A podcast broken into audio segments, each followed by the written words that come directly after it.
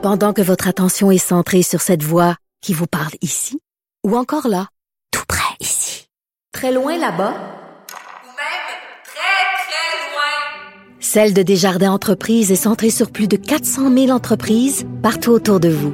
Depuis plus de 120 ans, nos équipes dédiées accompagnent les entrepreneurs d'ici à chaque étape pour qu'ils puissent rester centrés sur ce qui compte, la croissance de leur entreprise.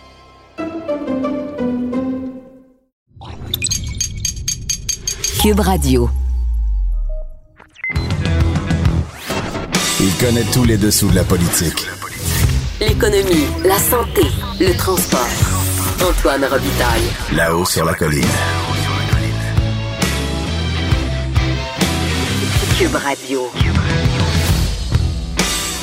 Bon jeudi quand même. C'est aujourd'hui la dernière de la hausse sur la colline en quarantaine fermée. Je vais à partir de maintenant être simplement en isolement. Ben oui, la COVID-19 semble avoir quitté mon corps. J'ai eu la permission de la santé publique de rentrer chez moi. Alors aujourd'hui, avec Philippe Berlac, on aborde un sujet délicat, la critique des Juifs assidiques dans la pandémie actuelle. Au Québec, les médias craignent d'être étiquetés antisémites dès qu'ils soulèvent des questions à l'égard de ces communautés, déplore M. Berlac. Les Juifs non orthodoxes ne s'en privent pas, eux, ici comme en Israël, mais ils ont eux-mêmes eu bien du mal à interagir avec les assidiques, à leur faire comprendre l'importance de la distanciation. Ensuite, on a une conversation avec Louis-Gilles Franqueur, notre chroniqueur environnemental. Il nous présente les liens entre les problèmes environnementaux et la pandémie actuelle. Il dit que nos dirigeants devraient écouter les scientifiques pour ce qui est des changements climatiques, comme ils les écoutent actuellement pour la COVID-19. Mais d'abord, d'abord, on va rejoindre Frédéric Bastien, historien et candidat à la chefferie péquiste, course actuellement suspendue, défendeur de la loi 21 qui se réjouit du jugement de la Cour suprême tombé ce matin. Là-haut sur la colline. Une entrée privilégiée dans le Parlement. Cube Radio. Et bonjour Frédéric Bastien. Bonjour.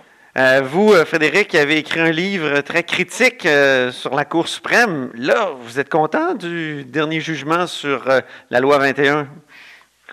Ben, en effet, je suis très heureux que la Cour suprême du Canada a décidé de ne pas entendre cette demande de suspension qui était faite par différents organismes opposés à la loi 21, qui avait été déboutée déjà en Cour supérieure du Québec et en Cour d'appel. Donc, ils demandaient une injonction, ils invoquaient l'urgence pour dire que la loi 21 devait être suspendue jusqu'à temps qu'on euh, l'entende, qu'on entende la cause sur le fond. Et euh, si vous me permettez d'ajouter, euh, Oui. M. Robitaille, moi, j'ai, j'ai dans les mois qui ont, dans les derniers mois, là, j'ai soulevé des liens qui liaient trois juges de la Cour suprême du Canada, trois juges sur neuf, à une association qui s'appelle euh, Lord Reading, une Oui. association de juristes. C'est une association associa- tout à fait euh, respectable, là, mais elle est un peu militante contre la loi 100 euh, 21. Oui, voilà. Alors, c'est une association qui est engagée dans le processus de contestation de la loi 21 qui se déroule actuellement en cours supérieure. Là, en cours supérieure, on conteste la loi 21 sur le fond. Et donc, après que j'ai dénoncé les liens qui, dénoncé publiquement, bien sûr, les liens qui unissaient trois juges de la Cour suprême à cette association militante qui est la Lord Reading, mais moi, je pense que la Cour suprême n'avait pas d'autre choix que de refuser d'entendre euh, justement la demande, la demande de suspension de différents organismes parce que la Cour se serait retrouvée en plein conflit d'intérêts au vu et au su de tous. Ouais. C'est une question qui a été Mais est-ce qu'il n'y a pas moyen, dans des cas comme ceux-là, euh, le moyen principal, c'est la récusation? Est-ce que les, les juges, lorsque la loi 21 va revenir devant la Cour suprême, est-ce que vous croyez que Russell Brown, Rosalie Abella et Nicolas Casirère devraient se récuser? Ben, on verra à ce moment-là s'ils sont toujours juges. Je pense que ça ne se rendra pas en Cour suprême avant quelques années. Ouais. Donc, il faudra voir en temps et lieu ce qui va se passer. Mais effectivement, on devra. Ce qui est sûr, c'est qu'il faut vraiment faire. euh, il faut surveiller la Cour suprême de très près. C'est un organisme qui a un gros biais euh, face à, à la différence québécoise. Ce sont des juges qui sont nommés par, euh, évidemment, le gouvernement fédéral, comme tous les juges des tribunaux supérieurs au Québec. Oui. Et évidemment, c'est une, une institution qui est complètement euh, si j'ose dire un mot à la mode, contaminé par non pas le COVID-19, mais l'idéologie du multiculturalisme canadien. Évidemment, pour les multiculturalistes canadiens, la loi 21 est inacceptable. Mais est-ce que ce jugement-là qui refuse la suspension de la loi 21 en attendant qu'on étudie le fond de, la loi, est-ce que ce jugement-là n'est pas très critique à l'endroit de la juge en chef de la Cour d'appel, Mme Duval-Essler, euh, qui, elle, dans un jugement dissident, avait dit il y a quelques mois qu'il fallait suspendre euh, la loi 21. Est-ce que ça, ça en fait pas donc euh, une, rebuffade assez importante? Ben, la, Cour s'est pas expliquée, mais moi je pense qu'avec trois juges sur neuf qui étaient associés à l'association Lord Reading, je veux dire, euh, ça me semblait très difficile pour la Cour suprême d'entendre la cause en ce moment, tout le monde. Mm-hmm. Mais par ailleurs, il faut comprendre aussi que le combat euh, se, se, poursuit cette fois en Cour supérieure. Vous venez de le dire, on entend la cause en, sur le fond en Cour supérieure. Et là, ce qui est vraiment intéressant, c'est que là, il y a un rapport d'experts qui a été déposé par, euh, qui a été commandé par les opposants, certains des opposants à la loi 21 au niveau de la Cour supérieure cette fois, notamment la fameuse English Montreal School Board mm-hmm. et aussi un, syndicat d'enseignants qui s'appelle la Fédération autonome de l'enseignement. Et ils ont mandaté un expert américain, un professeur qui est spécialisé dans les questions raciales aux États-Unis, et la conclusion de son rapport, c'est de dire que euh, la loi 21, ça se compare à la, discrimination raciale contre les Noirs aux États-Unis. Mhm. Rien de moins que ça. Et eh, mon Dieu, il me semble que récemment, vous demandiez des excuses à Justin Trudeau pour avoir dit exactement la même chose? Ben, c'était encore pire. Lui, il disait la ségrégation raciale. non, c'était pas... Euh, le rapport de l'expert est plus, euh, plus nuancé que ça, mais c'est quand même incroyable que d'abord, on embauche que deux, deux organismes, un syndicat et une commission scolaire, se tournent vers des experts américains qui ne connaissent absolument rien dans, dans, le Canada. Et, et, donc, ils, vont comparer la religion et la race. Ils font un amalgame entre religion et race, alors que ça n'a aucun rapport. Mm-hmm. La race et la religion, ce sont deux choses complètement différentes qui n'ont aucun rapport l'une avec l'autre. Et, et ce rapport-là, ça a coûté rien de moins, un rapport de 17 pages, qui a coûté 28 000 dollars. Rien de moins que 28 000 dollars aux contribuables pour 17 pages de texte. C'est une information nouvelle, ça, que vous apportez. Oui, c'est ça. Alors ça, c'est pas sorti. Euh, ça a été déposé euh, très récemment en cours euh, supérieur. Alors, je me suis livré un petit calcul. Ça veut dire que cet expert-là a été payé 1647 dollars par page qu'il a rédigé. OK. Alors, euh, c'est vraiment fascinant. Et c'est payé par qui dans ce temps-là? C'est payé par le syndicat puis par la commission scolaire euh, anglophone? Voilà, donc la commission scolaire anglophone, ce sont euh, nos impôts, vos impôts, les miens, ceux, de nos, ceux des auditeurs, ceux de tout le monde, de tous ceux qui payent des impôts et des taxes. Et euh, pour ce qui est de le syndicat, ben, ce sont les, les cotisations syndicales des syndiqués de euh, la Fédération autonome de l'enseignement. Même les syndiqués euh, qui appuient la loi 21. Ben voilà, alors moi je serais fort, je parierais très fort. Les enseignants, comme le reste des Québécois, appuient majoritairement la loi 21. Et, et, donc là, donc, il y a nécessairement beaucoup de gens dans ce syndicat, une majorité, fort probablement, qui appuient la loi 21 et qui se trouve à financer des experts patentés, des, charlatans, des, fumistes, comme euh, cet expert américain qui vient de nous faire la leçon. Mm-hmm. Et euh, au coût de 28 000 C'est quand même assez euh, formidable, ben je trouve, comme, comme, comme processus. Pendant que je vous ai au bout du fil, Frédéric Bastien, j'aurais une question sur la chefferie, euh, la course à la chefferie. Euh, vous êtes un candidat, elle est suspendue. Euh, comment ça se déroule, une course à la chefferie suspendue? Est-ce qu'il n'y a absolument rien qui se passe ou est-ce qu'il n'y a, pas des candidats qui, en sous-main, essayent de, de, faire avancer leur pion discrètement? Ben, en ce moment, il a été convenu qu'on ne ferait rien. Alors moi, je ne peux pas parler pour les autres candidats. Moi, je peux vous dire que je fais que je fais pas grand-chose à part euh, m'entretenir avec des proches collaborateurs de temps à autre, mais tout ça, euh, je veux dire, il n'y a absolument rien à faire là parce qu'il n'y a rien qui s'en vient. Alors au PQ, euh, ça va se réévaluer à chaque mois par des instances compétentes. Moi, ce que j'ai dit, c'est, je, je l'ai dit publiquement, je souhaite que la course soit reportée quand la, au moment où la, la crise de la COVID sera derrière nous. Euh, je pense que c'est ça qu'il faut faire. Et, et, surtout quand on pourra, euh, espérons-le, du moins euh, organiser des rassemblements, peut-être pas des gros rassemblements, mais au moins des, des assemblées, disons, parce que c'est une course qui se déroule sans assemblée partisane, sans discours public, etc. C'est ça, c'est pas... c'est ça l'essence d'une course, ça fait partie du rituel. Alors malheureusement, là, on, on n'a aucune idée de comment la situation va évoluer, ni de quand tout cela sera à nouveau possible. Alors, on est tous un peu en attente. Ça ne doit pas être évident d'appartenir à un parti qui, euh, au fond, est dans l'opposition, alors que le gouvernement est, au, sommet, à l'apogée de sa popularité avec la gestion euh, de la crise. Euh, Vous, qu'est-ce que vous pensez justement de cette gestion-là? Ben moi, je pense que M. Legault prend les bonnes décisions. Euh, vraiment, à date, euh, j'ai pas grand-chose à redire.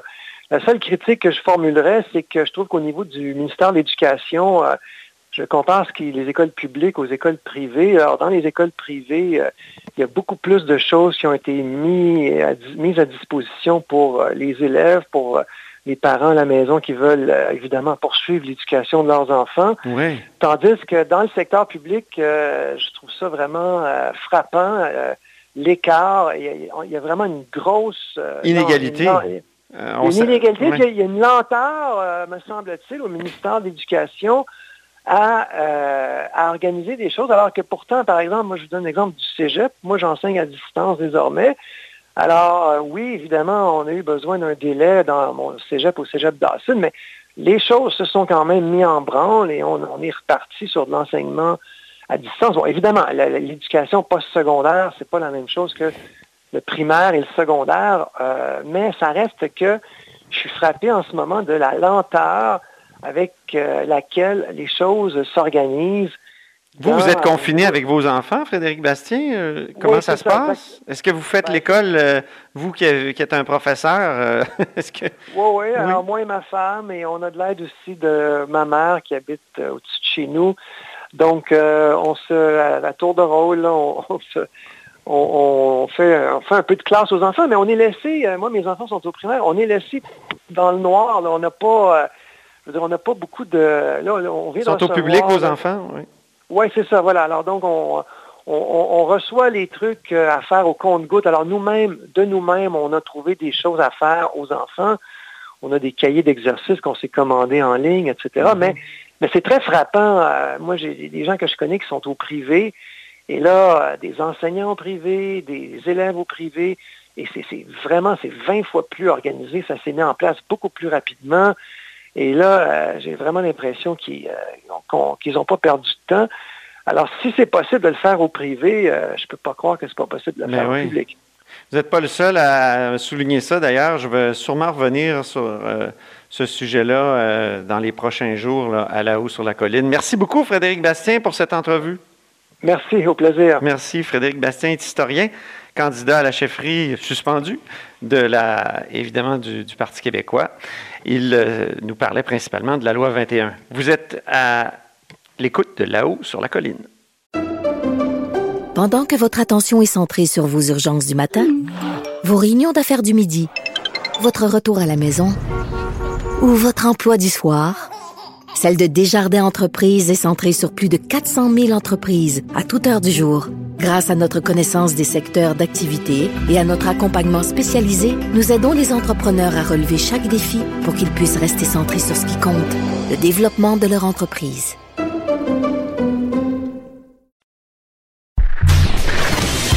Antoine Robitaille. Le philosophe de la politique. Là-haut sur la colline. Cube Radio. Au bout du fil, il y a Philippe Berlac. Bonjour, Monsieur Berlac. Bonjour. Vous êtes homme d'affaires à la retraite, euh, auteur du blog No Dogs or Anglophone. Donc, c'est un, blog euh, controversé qui défend un peu les, les, euh, les droits de la communauté anglophone, mais aussi de la communauté juive dont vous êtes issu. Mais là, il y a un, un billet de blog que vous avez écrit récemment qui a vraiment causé toute une euh, commotion dans la communauté juive. Où, ça s'intitule Montreal Jews will suffer from COVID-19 arrogance. Les Juifs de Montréal souffriront pour l'arrogance de la COVID-19 euh, 19, si je puis la, la- la traduire. Donc, là-dedans, vous, vous étiez très critique d'une certaine partie de la communauté juive. Expliquez-nous. Ben, je, je- moi, moi, je suis en désaccord de ça. J'ai- J'ai j'ai blasté toute la communauté. C'est sûr que le- les racides sont un segment de la population qui ont beaucoup de problèmes. euh, Vous parlez des Hassidim, c'est ça? les chassidim, Oui, OK. les ultra-orthodoxes. Mais le problème que j'ai signalé, c'était dans toute la communauté juive, il y était une minorité, mais une minorité plus élevée que dans la population générale, qui n'ont pas suivi les consignes. Oui. Et moi, je voulais souligner que c'était un problème. Mhm. Les chassides représentent un cas spécial. Oui. Et, euh, c'est un cas spécial ici à Québec, à Brooklyn, à New York, à Antwerp, et, et même à Israël. C'est des mondes qui sont assez spéciaux. Un petit peu comme les Amish de Pennsylvanie. Mhm. Ils vivent dans un autre siècle et c'est très difficile de pénétrer avec un message. Et, On, euh, on en a vu à Boisbriand qui ont fait une manifestation même contre le confinement. Oui. Non, ça, pour ça, je vais les défendre à cet égard. Parce que c'était simplement un malentendu. J'ai parlé avec du monde. Dans cette communauté, il y en a du monde qui vit à l'extérieur, un genre de, de, de- de communauté, mais il y a d'autres racides qui vivent à l'extérieur. Oui. Et euh, il y a certains euh, camions qui voulaient amener des provisions, puis là, ça a créé une confrontation. Mais c'était plutôt un malentendu à cet égard. Mais là, dans votre Et- blog, on vous a accusé de, de nourrir l'antisémitisme. Oui, ça c'est vrai. Euh, comme, Qu'est-ce que vous répondez à ceux qui vous font cette accusation? ben, si, si- autres, dans la communauté, ne dénoncent, dénoncent pas les choses qui doivent dénoncer, qui va le faire? C'est, c'est le monde à l'extérieur de la communauté. Ouais. Et ça, c'est pas une bonne affaire après moi. Et moi, je suis pas le seul. Il y a beaucoup de monde de la communauté juive qui ont crié fort pour que la communauté suit les. Ouais. Et le fait qu'on ne l'a pas fait euh, arrive à une situation où le taux de COVID-19 dans notre communauté est beaucoup plus élevé, Oui. surtout dans la communauté euh, euh, hasidique. Je, je- je veux souligner que même à Israël, euh, avec euh, 11% de la population, les chassidim détiennent 50% de les cas de COVID-19. Ah oui, c'est même ça. à Israël, Même le ministre de la Santé, hein? On- Ben, oui, mais je- il y a une petite communauté euh, chassidique à Israël qui a mis sur la quarantaine exactement comme Boisbriand. Oui. Et euh, même à la point que le voisin, les, les, les, les voisins, ils ont érigé un genre de clôture frost autour de la communauté qui évoquait, comme vous pouvez constater, une grosse controverse.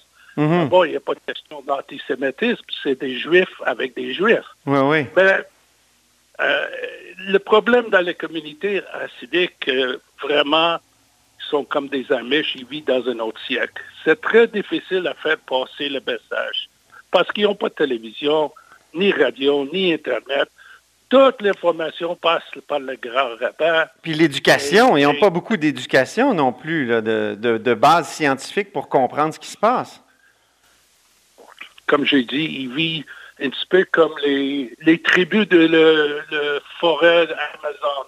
Mhm. complètement coupé de la société moderne. Mhm. C'est, d'après moi, euh, une situation triste, mais quand même, il y a des mondes très, très gentils dans cette communauté que Ben je oui. connais. Ils sont pas, un- sont pas un pipe méchant. Non, non, bien sûr. C'est comme des extraterrestres, un petit peu. Mais en même temps, quel regard ils posent sur vous, les, les acidiques? Parce que j'ai un ami séfarade, moi, qui m'a déjà dit, quand un acidique me regarde, il, il- il considère que je ne suis pas un vrai juif. Ça, c'est, un fait. Mhm. Parce que les hassidiques, comme vous savez, ne croyaient pas en Jésus. Il attend toujours le, le- le Jésus pour être, euh, pour, pour arriver à, à septième ciel. Mhm. Les Juifs qui ne pratiquent pas le genre de religion sont un empêchement. Comme ça, le contact avec des Juifs euh, laïcs comme moi, avec les athées, est nul. On n'a pas de relation avec eux autres. C'est ça. Pas du tout. Et une chose que je trouve un petit peu dommage, que ici à Grande Montréal, euh, les Québécois ils ont beaucoup de contacts avec des Juifs et ils le connaissent. Et ce n'est pas les acidiques qui, qui le connaissent. Mais à l'extérieur de Grand Montréal, soit dans les régions, on a très, très peu de contact avec les Juifs. Et le seul contact qu'on a, c'est avec télévision où on démontre les chassidiques. C'est ça. Et euh, sont une, une petite minorité de la grande communauté juive ici à Québec, qui sont des bonnes citoyennes, qui travaillent avec, qui sont très bilingues. Une grande partie de notre communauté parle français comme langue maternelle. Ben oui. Et c'est un message que une grande partie du Québec ne, ne, ne, vo- ne voit pas. La difficulté, monsieur, ouais, monsieur Berlac, la difficulté, euh, comment dire, des rapports entre les communautés juives, là, euh, est-ce que c'est pas, est-ce que ça ajoute pas à la difficulté des, des maires, par exemple, je pense au maire de Côte-Saint-Luc, Mitchell Brownstein, euh, le maire euh, d'Outremont, euh, Philippe Tomlinson. Est-ce, est-ce que c'est pas difficile pour eux de, de- justement de, de se faire respecter ou, ou par, par les, communautés acidiques? dif- di- Difficile, c'est pas le mot, c'est impossible. C'est presque impossible de se faire respecter parce que les chassides, comme toutes, comme des Raliens ou des Amish, ils vivent euh, dans un autre monde. Mhm. Et ce monde-là, l'autorité civique ne compte pas. Mhm. Et, encore, je vais dire, c'est des mondes très sages et, et très sympathiques, sauf ils ne, ils ne vivent pas dans notre monde. Et ça, c'est la même chose. euh, euh, le problème avec l'acide, qui vit coude à coude avec nous autres Mhm. dans, dans les villes. Les Amish en Pennsylvanie, ils vivent ils sont dans euh, des fermes rurales, puis ils n'ont pas de contact avec les sociétés. Mais à Brooklyn, Ouais. comme vous constatez aux télévisions, comme à Boisbriand, sont coude à coude avec la société générale. Et ça cause des problèmes parce qu'on a des so- deux peuples qui vivent avec d'autres règlements. Et Da- l'un est très méprisant de l'autre. Ben oui. Dans votre blog, euh, Monsieur Berlac, vous écrivez que euh, dans la communauté non juive, en particulier dans les médias, euh, on est très réticent à critiquer de peur d'être considéré comme antisémite. Euh, Expliquez-moi ça un peu. Ben, ça, c'est pas ça, c'est un fait. Que à chaque fois que, que quelque chose, c'est cette réaction non fondée de accepter toujours un critique comme un acte d'antisémitisme. Et c'est pourquoi je trouve important pour du monde dans notre communauté de nous dénoncer quand on fait quoi qui n'est pas correct. Comme dans Mhm. votre communauté ou dans la grande communauté, il y en a du monde qui vont dénoncer ça ou ça ou ça, pas correct. C'est pas parce que ils haïssent les Québécois quand on donne une critique. Et, euh, mais le- la communauté juive est très, très sensible à l'antisémitisme parce que l'antisémitisme est réel. Ben oui. Pas, c'est pas un grand... euh, Moi, j'ai voyagé le Québec depuis 30 ans et j'ai jamais senti un antisémitisme dirigé vers moi dans tous mes voyages. Et je peux vous dire, la première fois que j'ai senti un antisémitisme, c'est quand j'ai voyagé à Edmonton visiter un fournisseur. Ah oui. Quand le gars, il- quand, quand, quand le propriétaire de la compagnie me dit qu'est-ce que les Frenchies veulent? Oh, j'ai dit, oh, oh, oh, le moteur, j'ai parlé à mon confrère, imagine donc qu'il savait que nous sommes des Juifs parce que ça allait pire que ça. Euh, mais à Québec, on ne sent pas l'antisémitisme, mais on est sensible.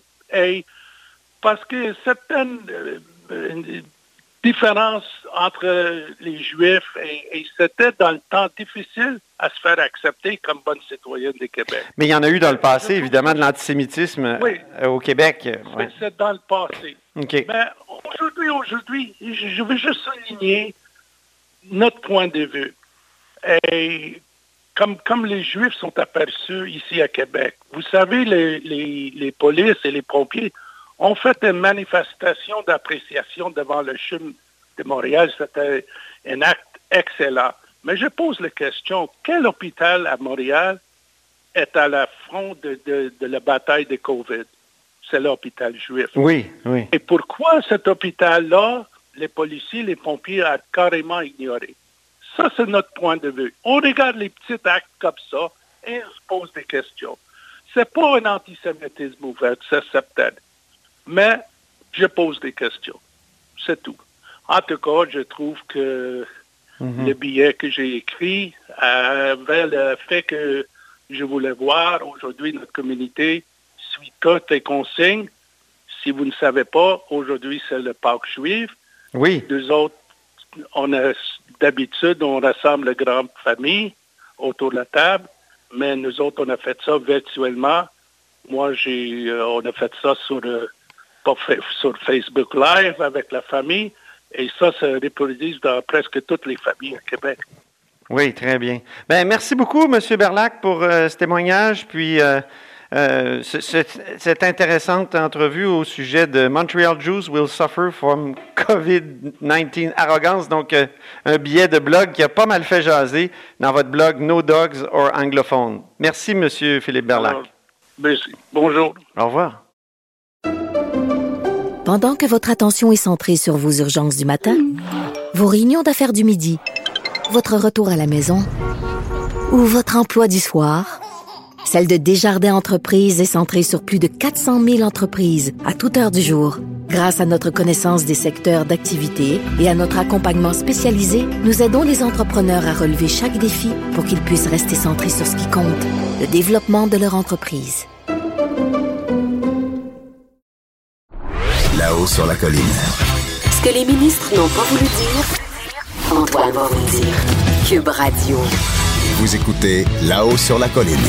Louis-Gilles Francaire. pour que l'écologie soit considérée comme une priorité. Le seul environnementaliste capable de confondre les climato-sceptiques. L'expert en environnement, Louis-Gilles Francaire. Ben oui, Louis-Gilles Francaire est au bout du fil. Bonjour. Bonjour Antoine, comment va? Ça va bien. Euh, donc, Oui. Louis-Gilles, euh, journaliste spécialisé en environnement, ancien vice-président du BAP. Je voulais te parler, Louis-Gilles, parce que euh, plusieurs personnes disent que des causes environnementales à la pandémie actuelle, et j'aimerais que tu nous expliques ça, que tu nous vulgarises le lien entre les, les causes environnementales et cette pandémie.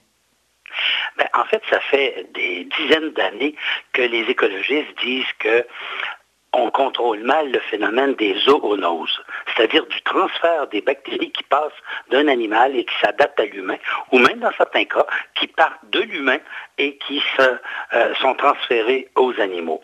Dans le cas des zoonoses, il y a plusieurs causes. C'est que, euh, d'une part, l'expansion des villes, euh, le fait qu'on détruit des forêts pour faire de l'agriculture, que tu veux, la population mondiale augmente tout le temps, faut en détruire de plus en plus, fait en sorte que le milieu naturel pour les espèces sauvages se réduit de plus en plus. Et à ce moment-là, le contact avec les animaux devient beaucoup plus fréquent.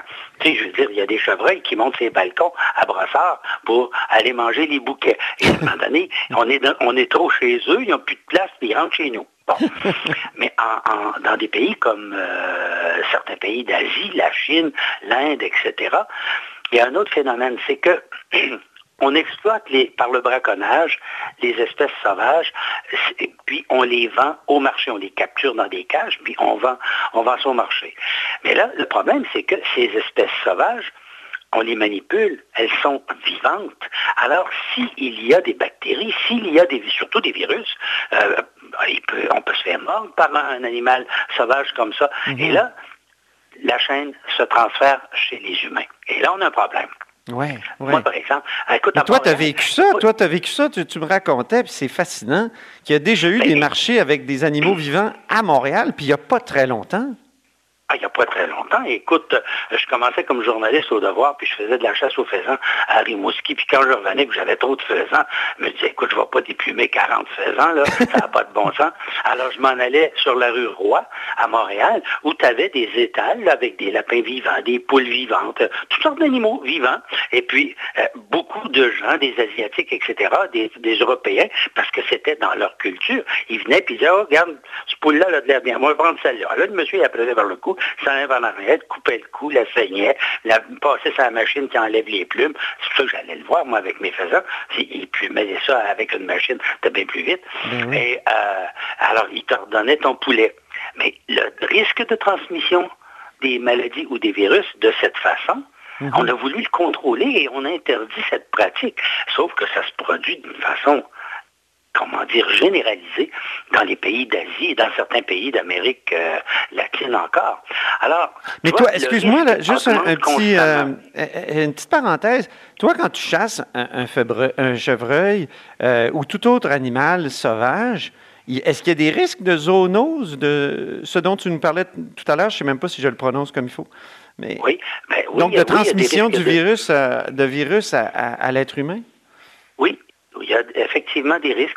C'est pour ça que quand on, on vit d'un animal sauvage, on fait très attention de ne pas se couper sur les os. Parce que des fois, les os sont fracturés. Euh, on peut attraper, euh, je ne me rappelle pas du nom des maladies, mais il y a plusieurs maladies qui peuvent se transmettre à l'humain. Donc, c'est de loin préférable d'avoir des gants. Moi, je traîne toujours une paire de gants épais en caoutchouc pour euh, éviscérer mon chevreuil dans le bois pour éviter le contact avec les mains. Puis, on ne sait jamais quelle maladie il y a pu y avoir. Je me rappelle un ancien président de la Fédération québécoise de la faute, il avait apprivoisé une petite blette et puis il donnait à manger sur son balcon. Une fois, il l'a mordu sur le bout du doigt. Ouais. Deux semaines après, il se met à faire de la fièvre. Il est venu à deux doigts de la mort. Il faisait 43 de fièvre. Les médecins ne savaient plus quoi faire. Puis là, il y en a un qui a pensé, ils ont vraiment une photographie de la bactérie à un centre spécialisé des maladies tropicales à Atlanta. Ouais. Ils ont réécrit deux, euh, quelques heures après, ils ont dit, cette bactérie-là, elle se trouve sur des animaux tropicaux dans la région de Panama. Ah oui, Ben, tu vois, il y a probablement que sa blette avait attrapé un oiseau migrateur, Ah avait attrapé la bactérie et l'a transmis. Là, ils ont su exactement quel médicament prendre, puis ils l'ont sauvé. Les zoonoses, c'est une menace permanente, mais beaucoup plus permanente et dangereuse quand elle est à une échelle, je dirais, presque industrielle. Parce que, par exemple, c'est un mode alimentaire Ben en oui. Chine et dans d'autres pays comme ça. C'est pour ça que SRAS, Ebola, euh, d'autres maladies comme ça qu'on- qu'on a eues antérieurement, y compris le coronavirus Mhm. et la grippe aviaire, par exemple, ça nous vient des animaux C'est ça. parce que c'était transmis de cette manière. Puis là, il y a un danger supplémentaire avec les changements climatiques, d'après ce que tu Oui, m'expliquais. le, le- le problème avec les changements climatiques, il y a un deuxième problème. C'est que, d'une part, euh, le- les changements climatiques vont euh, libérer des quantités importantes de gaz à effet de serre quand le pergélisol va dégeler dans le Grand Nord. Le pergélisol, c'est la Terre est gelée sur à peu près 20-25 mètres de profond depuis quelque chose comme 5 100 000 ans parce que ça- la calotte polaire n'a jamais vraiment dégelé complètement. Alors, le problème, c'est que dans le moment, à cause des changements climatiques et de leur intensité, ça dégèle. Ça dégage beaucoup de méthane qui accélère les changements climatiques, mais aussi, il y a là-dedans des bactéries, des virus qui étaient actifs il y a 75, 100 000 ans. Oh. Et ça, ça peut demeurer quand c'est bien gelé. Il y en a des sortes, on ne sait pas lesquelles, mais on sait que ça existe, qui peuvent tout d'un coup s'activer au contact de l'atmosphère et de la chaleur. Ben, je m'excuse, mais les bactéries et les virus qui tuent les dinosaures, s'il fallait que ça commence à se répandre maintenant, on a très peu de différence. On a très peu, c'est-à-dire pas de différence de défense contre ça. Ouais. Là, l'humanité pourrait faire face à des virus contre lesquels on n'a pas la moindre idée de la manière de se défendre. C'est ça. Ben, c'est c'est le cas avec le, le- le COVID la COVID-19 actuellement, donc qui pourrait se répéter à cause des changements climatiques, à cause euh, pa- parce que les changements climatiques libèrent des virus, c'est ça? partie de la biofaune, de la microfaune qui existait il y a 10, 20, 30, 50, 100 000 ans. Alors, ça, c'est une menace que les scientifiques nous prédisent et encore là, on fait semblant qu'on ignore ça. En fait, le problème avec les changements climatiques puis le SRAS, c'est que dans les deux cas, la science nous dit vous allez avoir un problème. Mhm. Il y a quelques années, c'est un an ou deux, euh, Mme Brundtland, qui est l'ancienne première ministre de Norvège, a fait un rapport euh, au, au- à Davos, là, au, euh, Mhm. C'était en septembre conférence. 2019, Louis-Gilles. Oui, c'est fascinant. Oui, c'est ça. Alors, mais elle nous disait, La plus grande menace économique qui pèse, qui pèse sa planète, c'est pas les guerres, c'est une pandémie. Puis ça, vous êtes la, la planète, là, vous écoutez pas les scientifiques, là, vous vous préparez pas en conséquence les gouvernements.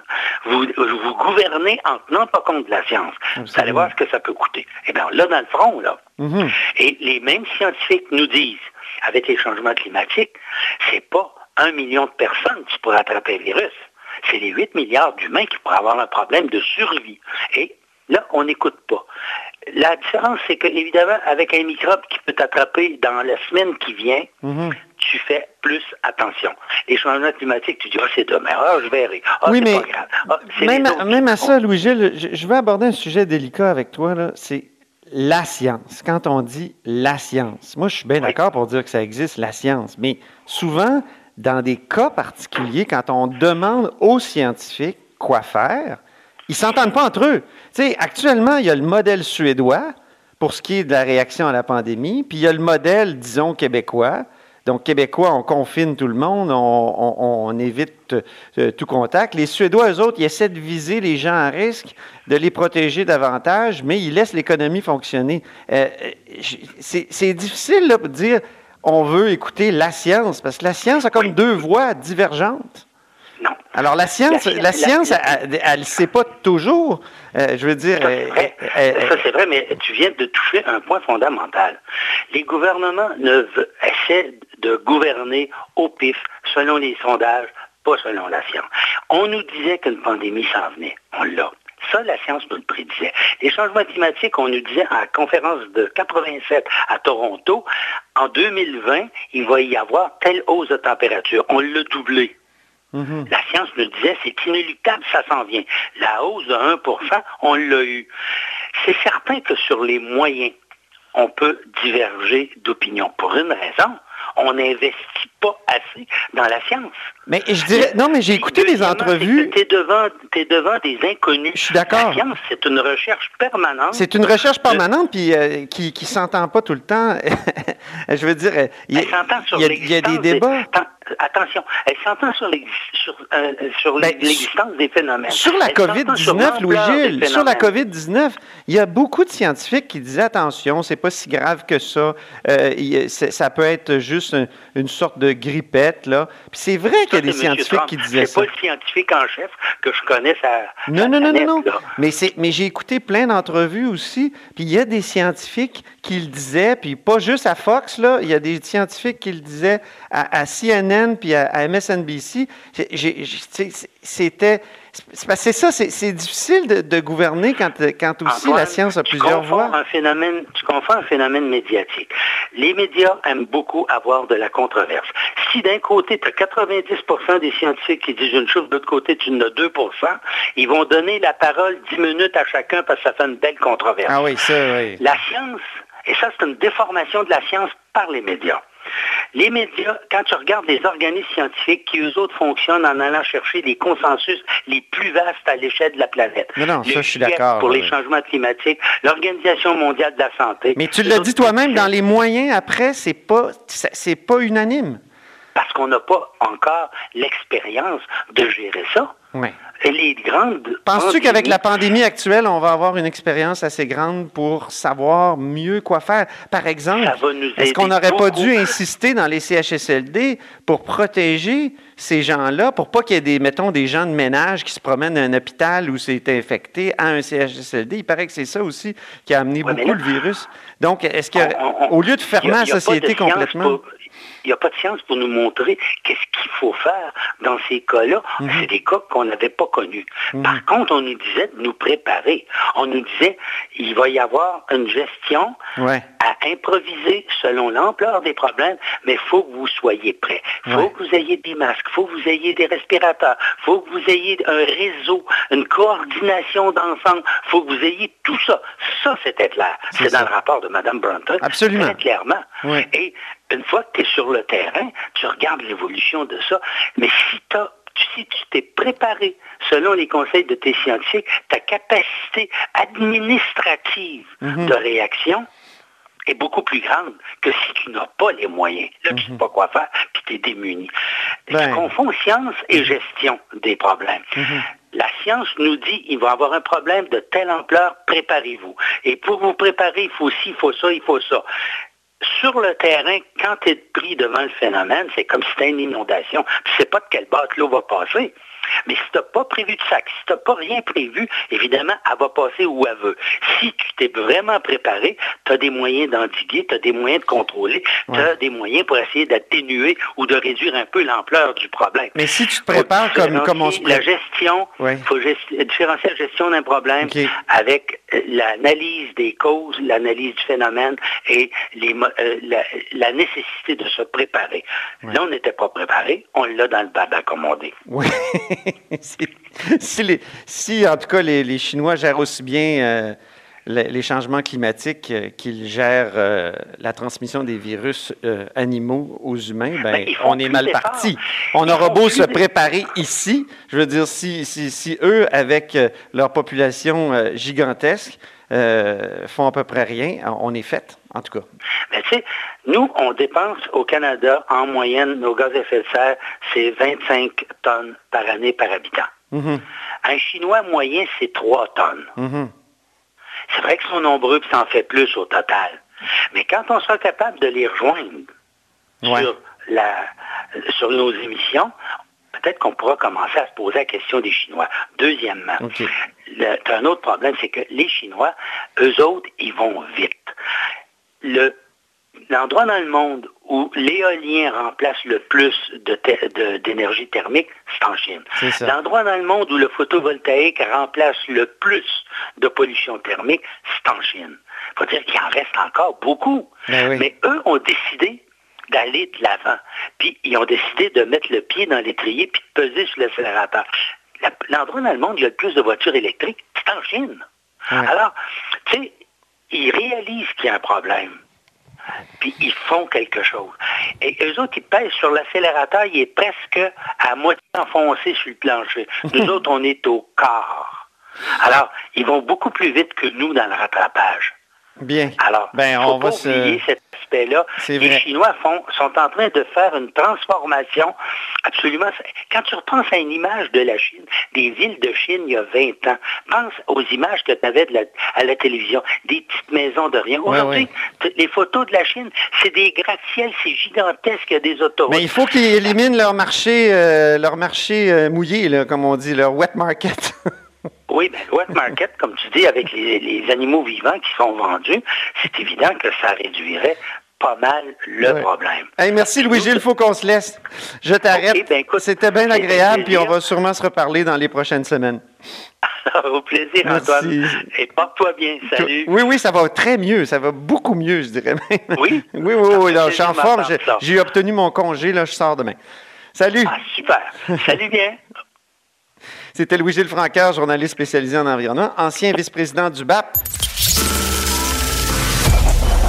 Cette émission est maintenant disponible en podcast. Rendez-vous dans la section balado de l'application ou du site cube.radio pour une écoute sur mesure en tout temps. Cube Radio, autrement dit. Et maintenant, autrement écouté.